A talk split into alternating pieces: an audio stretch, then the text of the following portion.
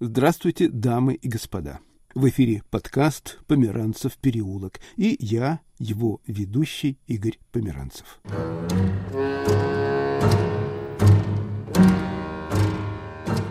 Сегодняшняя тема – азарт, риск, игры, сопряженные с этими эмоциональными переживаниями.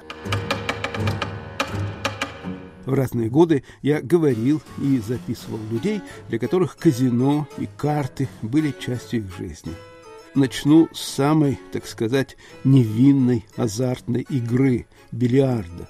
Профессиональный бильярдист Владимир Симонич в 1993 году рассказывал об упадке и возрождении российского бильярда.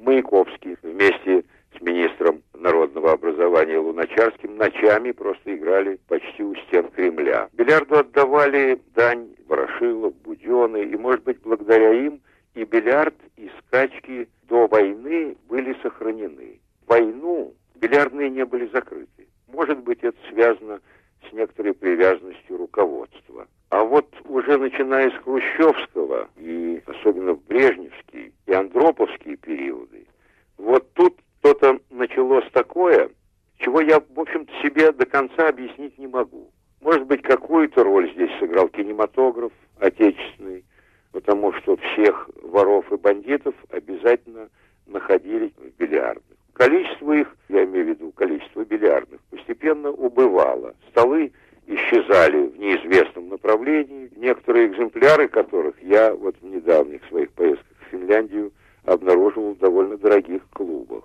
потому что это была ручная работа, настоящее дерево и довольно богатая отделка. А плиты на них уже были графитовые. Начали мы с соседней Финляндии. Так называемая игра Кайза у них с тремя шарами и двумя белыми битками. И что вы думаете, при встрече в матче 5 на 5 мы у финнов выиграли. А вот уже следующая поездка в Египет поставила перед нами загадку насколько же мы, так сказать, отстаем. С этого момента начались наши метания. В одной стране играют в снукер, в другой стране играют в карамболь, в третьей в пул, в четвертой кеннон, в пятой фишки и так далее. А мы все-таки играли всю жизнь в лузную игру большей частью. Причем на наших больших огромных столах с огромными шарами и с очень тесными лузами. В общем-то, мы не столько привыкли в игре нападать, сколько обороняться. И поэтому мы сейчас иногда слышим высказывания в наш адрес известных игроков зарубежных, что мы раньше научились играть, чем класть шары. То есть раньше научились вести игру, чем делать самое элементарное, забивать шары. То есть начали с конца. Это продиктовано просто условиями нашей российской игры. Мы еще помним некую опасность этих тесных русских луз, и поэтому чаще отыгрываемся, чем нападаем.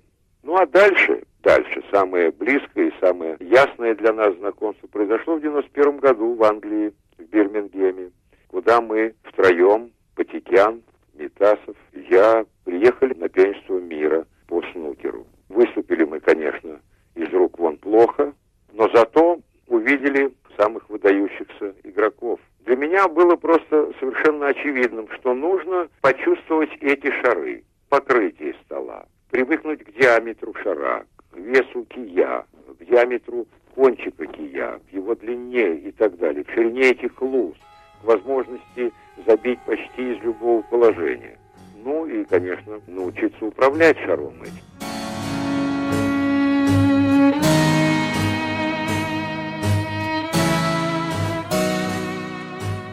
О поражении в Англии в 1991 году вспоминает другой мастер русского бильярда Егор Митасов. Должен сказать, что мы, в общем-то, не подозревали, что в какой-то стране так прекрасно играют на бильярде. Высокий уровень вот всей вообще бильярдной индустрии, будем так говорить.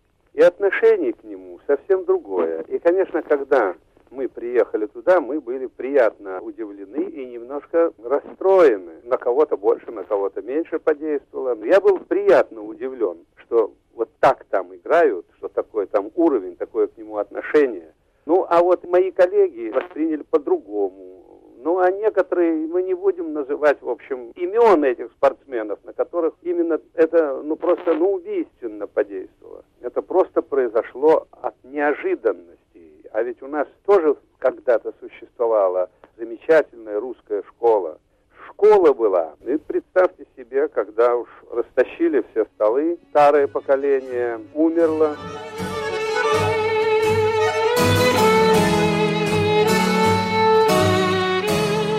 Записи 1993 года. Голоса выдающихся русских бильярдистов Егора Митасова и Владимира Симонича, ныне, увы, покойного. И снова Егор Митасов, спустя 10 с лишним лет. Егор, что произошло с русским бильярдом за эти годы? Бильярд теперь русский получил статус международного, официального. То есть э, теперь официально проводятся чемпионаты мира по русскому бильярду. Десять с лишним лет назад мы говорили о кризисе столов, вообще всей этой оснастки бильярдной. Появились новые столы, хорошие столы, высококачественные. Сейчас такой избыток уже производителей русских столов особенно, потому что есть фирмы, которые буквально они первенствуют, и, мне кажется, недосягаемы на ближайшие там 20-30 лет. Ну, если назвать, то самые, конечно, интересные и сложные и уникальные столы это делается фирмой Петр Первый. В прежние советские времена у бильярда была репутация, ну, чуть ли не полукриминальной игры. Изменился социальный статус бильярда? Дело в том, что просто запрещалось играть на деньги – Представьте себе, ведь откуда все это шло? Вот собирались жены, и особенно многодетные, мужья которых проигрывали деньги, кто-то проигрывал в карты, а кто-то на бильярде. И приходили в дома культуры, во дворцы культуры, где стояли бильярды, там парки культуры, опять же, разные учреждения, где именно имелись бильярдные клубы, и жаловались, что когда вы прекратите позволять вот играть там на деньги и все, ну кто мог уследить? И поэтому часто вот семьи оставались без денег по этой причине. Были случаи, когда эти жены собирались и поджигали бильярдные клубы, обливали э, вокруг бензином и зажигали. Были случаи, два случая в Сокольниках, это в Москве, парк Сокольники.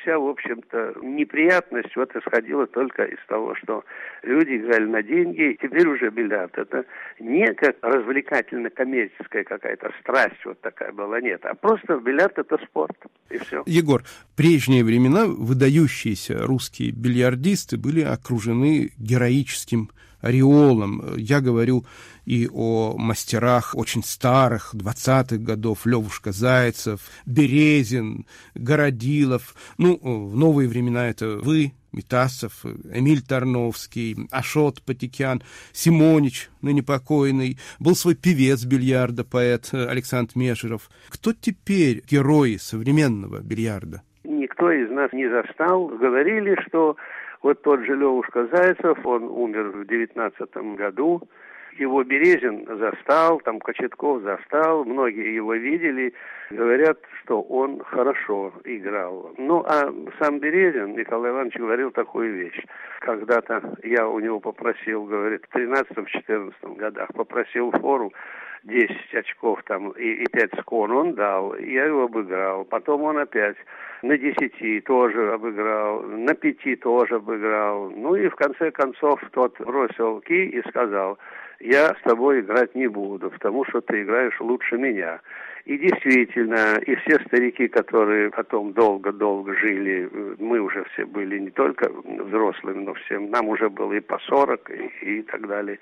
И все это подтверждали. То есть уже в то время тот же Березин играл в пирамиду, в русскую пирамиду, лучше всех. И там, в общем, Левушке было делать нечего. Был Чемоданов. Это не только, который делал столы для самых-самых, и там и членам Политбюро, и Сталин, и кто угодно. Уникальные столы делал. Вот, очевидно, с этими столами может сравниться как теперь стало нам понятно, фирма, та же Петр Первый, потому что столы и кии, и как точил шары Андрей Петрович Чемоданов. Мне посчастливилось общаться с ним на протяжении там 16-17 лет. Ну, это уникально. Это его называли русские Страдивари. То есть десятки столов чемодановских. В результате они исчезли. И есть два, так сказать, факта, когда эти столы уже вот в 90-х годах проданы были, знаете, за какую сумму, что я не знаю даже, там Петра Перву-то продать нельзя, потому что они были проданы по 75 тысяч долларов. Получается, что русской традиции бильярдистов-героев пришел конец? А дело в том, что, как у Шекспира-то, помните, прервалась связь времен.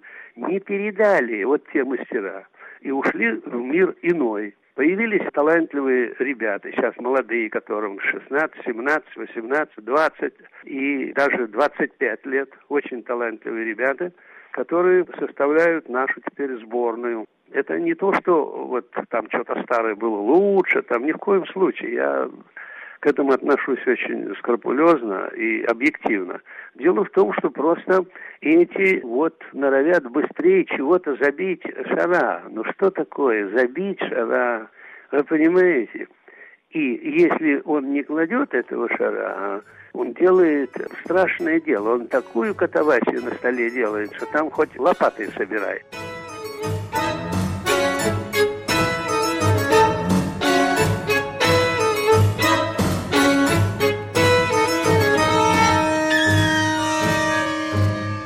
Старых 1993 года «Поверх барьеров» звучали стихи Александра Межерова в авторском чтении.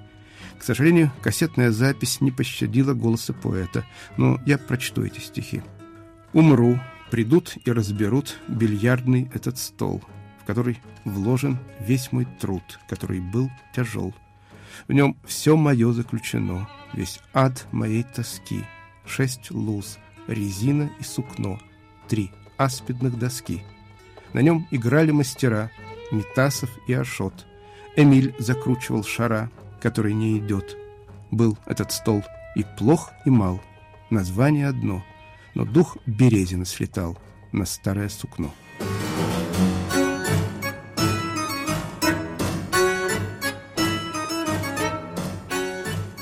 Вы слушаете подкаст «Померанцев переулок». Наша тема – азартные игры.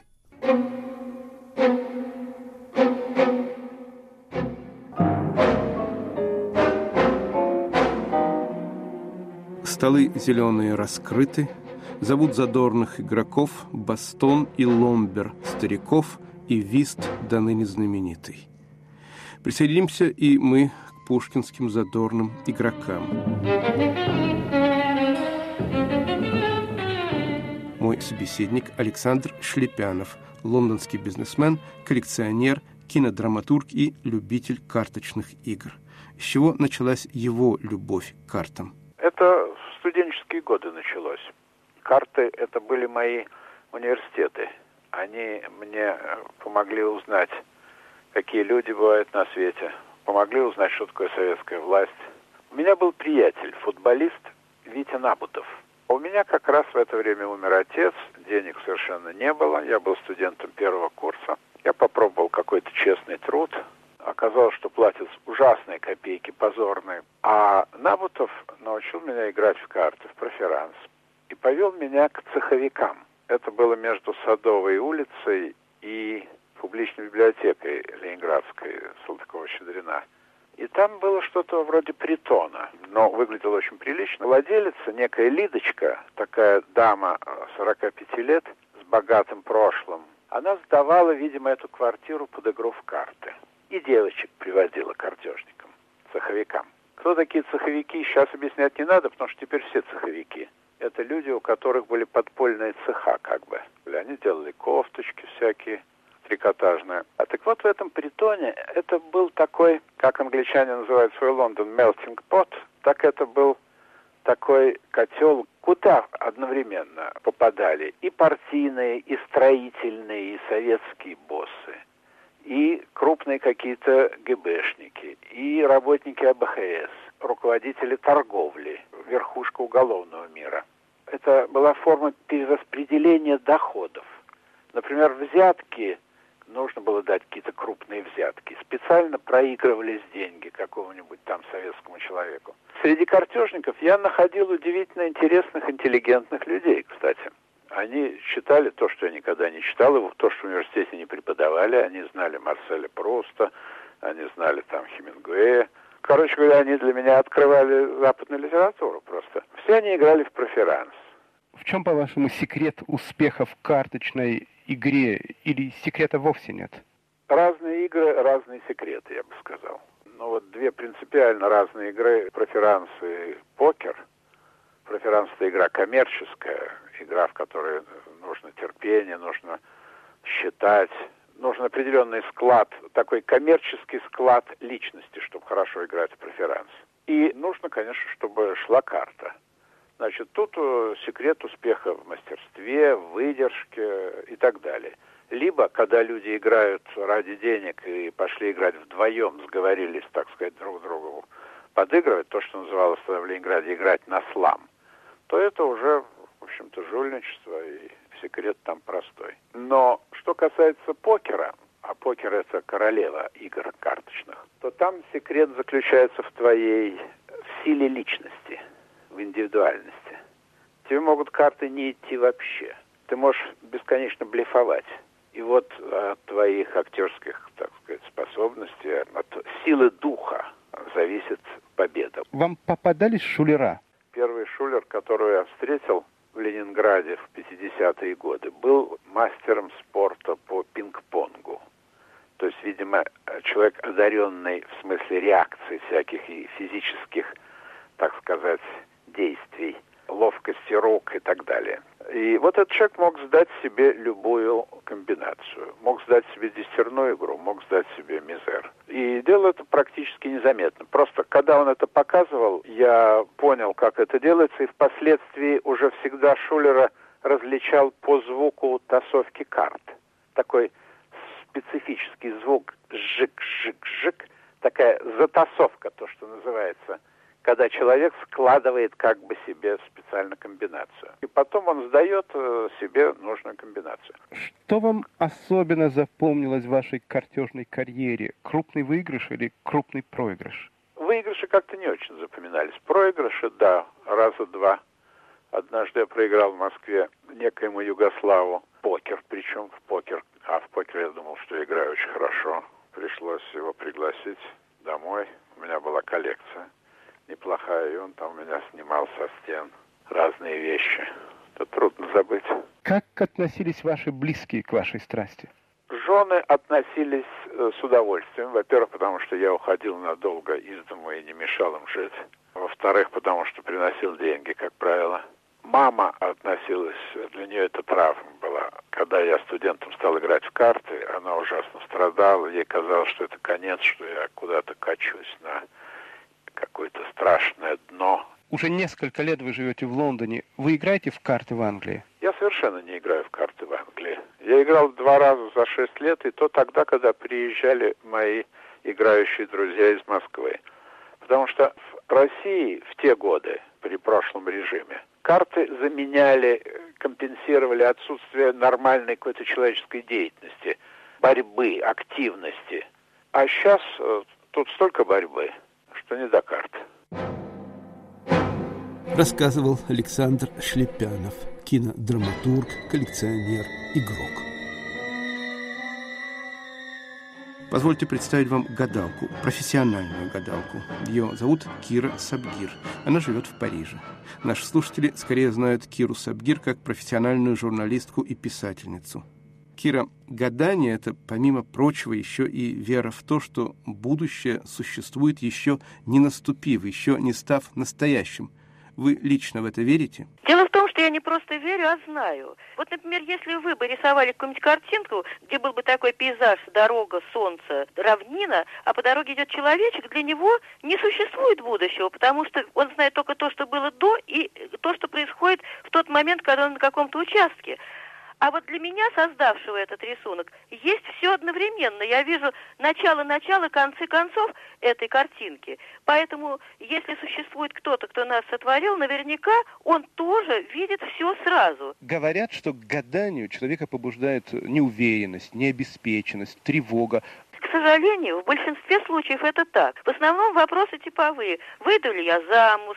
А сейчас очень часто, еще чаще, будет ли у меня работа. Но есть еще и какие-то люди, у которых просто существует выбор между двумя решениями. Эти люди интереснее. Например, ко мне однажды пришел один э, негритянский царек, который работает рядом в ЮНЕСКО, и застенчиво спросил у меня, стоит ли ему убивать собственного брата и садиться на трон вместо него. Ну, я видела пленного орла и сказала, посадят вас. Во французском гиде астрологов вы названы в числе лучших 200 французских гадалок. Как вам это удалось? Оказалось, что у меня побывала инспекция, такая, которая иногда анонимно приходит в ресторан, и там потом проставляет в каких-то гидах звездочки. По-моему, я даже представляю себе, кто это была. Одна милая дама с насмешливыми глазами, с которой я поговорила, разложила карты. Она меня послушала, потом вдруг сказала, вы совершенная прелесть, расхохоталась и ушла. Как вы находите клиентов? Я иногда даю объявление, очень нечасто. Там я изображена в виде какой-то эскимоски, это кто-то меня так нарисовал с трубкой. В общем, я там, к счастью, неузнаваема. Причем у меня очень маленький анонс. Потому что чем он меньше, тем лучше, как ни странно, психологически. А кроме того, идет молва из уст в уста, но больше всего, между прочим, денег принес мне вот этот самый гид. Для меня это мир. Вот как я рассказывала вам об этой картинке, в какой-то момент, когда я раскладываю их так, как я их раскладываю, для меня это немножко творческий процесс, как вот в защите Лужина, когда он видит шахматную доску, еще ничего не понимая, видит в одном углу угроза, в другом углу, в общем, наоборот, какой-то кайф идет. Вот я вижу, откуда-то на меня идет холодок угрозы, я еще не понимаю, почему. В другом полный кайф, я понимаю, что вот это замечательно. Плохо, когда кайф в прошлом, угроза в будущем или над головой. Существует вид судьбы, где линии сходятся к горизонту, как на перспективе Джотто. Вот этим людям, откуда бы они ни шли, ждет одно и то же. И вы знаете, я решаюсь это сказать, но я пытаюсь сказать это так, чтобы человек, который сидит напротив меня, не только, скажем, не ужаснулся, да, но даже если он ужаснулся, чтобы порадовался, я говорю, слушайте, раз это неизбежно, встретьте это как человек, идите прямо, смотрите вперед, за горизонт, ведь это интересно. И кроме того, знаете, что вашим близким гораздо хуже, чем вам. Уговорите их на ваших похоронах плясать и петь. Ну а кроме того, вы знаете, что мы бессмертны, пока живем. И если даже наша жизнь оканчивается через несколько часов, все равно в них бесконечное количество секунд. И даже черная из них – это черная жемчужина. А иногда они говорят, да не хотим мы никаких жемчужин. А я говорю, тогда боритесь. Тогда боритесь до последней секунды. Потому что, может быть, вы обманете судьбу, и дорога, которая сходится на горизонте, окажется опять между параллельными колеями. Из Парижа Кира Сабгир.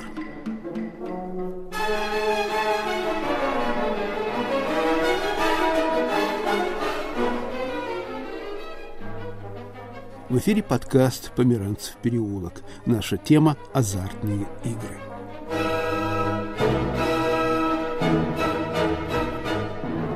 Мой собеседник – завсегдатай казино Александр Шлепянов. Я спросил его, не считает ли он любовь к рулетке пороком. Ну, все зависит. Когда, как говорил Достоевский, переходишь за черту, то, конечно, это становится пороком, когда ты там проматываешь все на свете.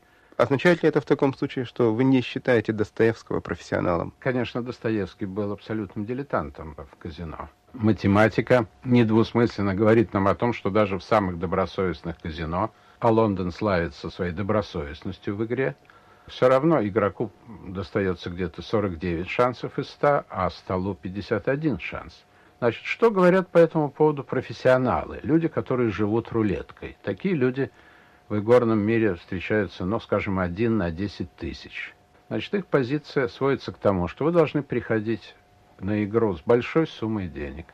Допустим, ну, в Лондоне не меньше, чем с 10 тысячами фунтов – и используя любую выбранную систему, сейчас не буду углубляться в эти нюансы, потому что едва ли все слушатели так уж заинтересованы в тонкостях казино. Но играя по любой избранной системе и дождавшись того момента, когда волнообразный график выигрышей и проигрышей займет свою какую-то пиковую, так сказать, точку, и вы выиграете, допустим, 10% от той суммы, с которой вы пришли – в эту минуту вы должны забрать ваши деньжата, выпить стакан сока, посмотреть пренебрежительно на беснующихся игроков и отправляться домой. Александр, в Лондоне несколько десятков казино, и это означает несколько сотен столов. У вас есть свои пристрастия в Лондоне? Ну, я предпочитаю тот клуб, который был моим первым. Это Баракуда. Все классово вообще в Англии. И, соответственно, казино тоже носит классовый характер. Это казино для богатых. Поэтому тут э, тихо, тебя не толкают, безумные старухи не ложатся тебе на спину. Ну, скажем, в мире игроков Лондона известен один индус, а может быть не индус, но, во всяком случае, откуда-то оттуда, из Индийского океана, господин, который приходит с очень большими деньгами и безумно кричит при каждом выигрыше или проигрыше. Он кричит «Джинкс!»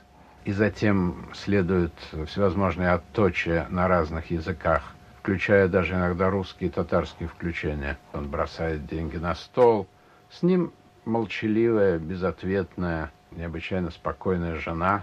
Но есть, есть люди такие, а есть наоборот. Кстати говоря, экзотичность поведения совершенно не зависит от экзотичности географического происхождения. Например, в Баракуде я видел одного человека из Центральной Африки, который пришел с двумя телохранителями. Они принесли очень большую сумму денег с собой, потому что рулетка мало знакомым людям выдает обычно наличными только по чековой книжке там фунтов 150. Значит, если вы хотите играть крупно, вы должны принести деньги с собой. Значит, вот его телохранители принесли с ним этот чемодан с миллионом. И к четырем часам утра, когда рулетка закрывается, он просадил весь этот миллион. Но надо отдать ему должное, что он был абсолютно невозмутим. Единственное, тот цвет черного дерева, который ему был присущ в начале вечера, он как бы перешел в цвет серого асфальта, что, по-видимому, означает, что он сильно побледнел. Учит ли чему-либо казино? Ну, казино главным образом учит искусству вовремя отойти от стола. Это относится к любому человеку. После каждого большого успеха в жизни надо остановиться и подумать, не нужно ли отойти от стола, не настал ли вот этот момент X, когда нужно либо сменить профессию, либо сменить страну проживания, либо сменить образ мышления. То есть это очень серьезно. Кстати говоря, вот японцы, когда японец становится знаменитым, писатель, он же ведь меняет имя, он берет псевдоним. Александр, у слова «игрок» есть еще и такое значение. Лихой, рисковый, азартный человек. Чувствуете ли вы себя таким человеком? Скорее нет. Лихой, к сожалению, нет. Не могу похвастаться особенной лихостью.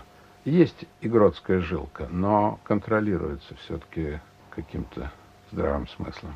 Об азартных играх говорил лондонский коллекционер, кинодраматург, бизнесмен Александр Шлепянов.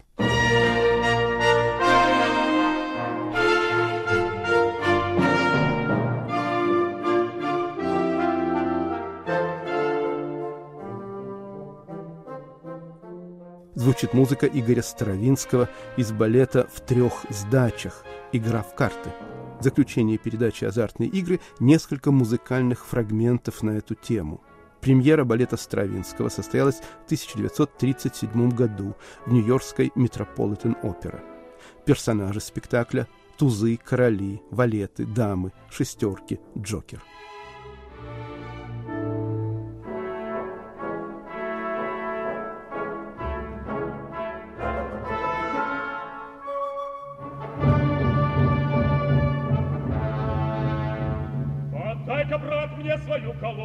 Я выберу себе карповой На счастье наших губ тебя Скачки отвратительши Шмокнев, подай мел. побери Порой пять рублей мазу. Это уже Дмитрий Шостакович, опера «Игроки». В отличие от балета Стравинского, в опере Шостаковича действующие лица не карты, а люди, карточные шулера – в основе оперы одноименная одноактная комедия Гоголя. Не возвышайте! Нет! А вы что, не ставите? Позвольте мне эту талию переждать. Все возьми, брат, и передергивает, и все, что хочешь. Шулер первой степени. И еще один музыкальный фрагмент из оперы Сергея Прокофьева «Игрок» по роману Достоевского. Впервые опера была поставлена в Брюсселе в 1929 году, но сочинил ее композитор в 1916 году. Ваши места билетами все проиграю. Я сам проиграл. Только раз я клялся не слушать вас. Лежит стороны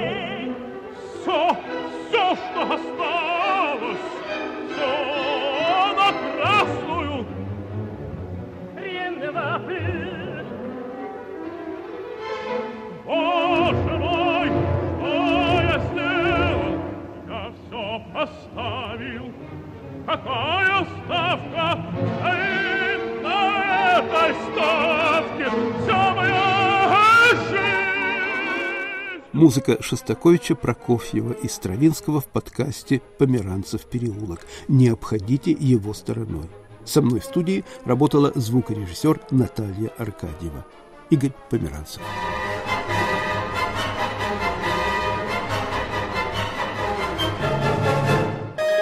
Студия подкастов «Радио Свобода». Хочу поделиться подкастом коллег.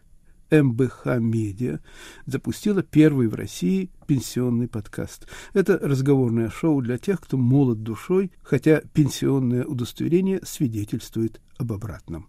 Пам-парапам, пам-парапам, кто шагает дружно в ряд? Пенсионерский наш отряд. Я Ольга Данилова, сценарист, мать двоих детей, бабка троих внуков, и мне 59 лет. И я Марина Обревка, мать двоих детей, бабушка внучки, и мне 64 года.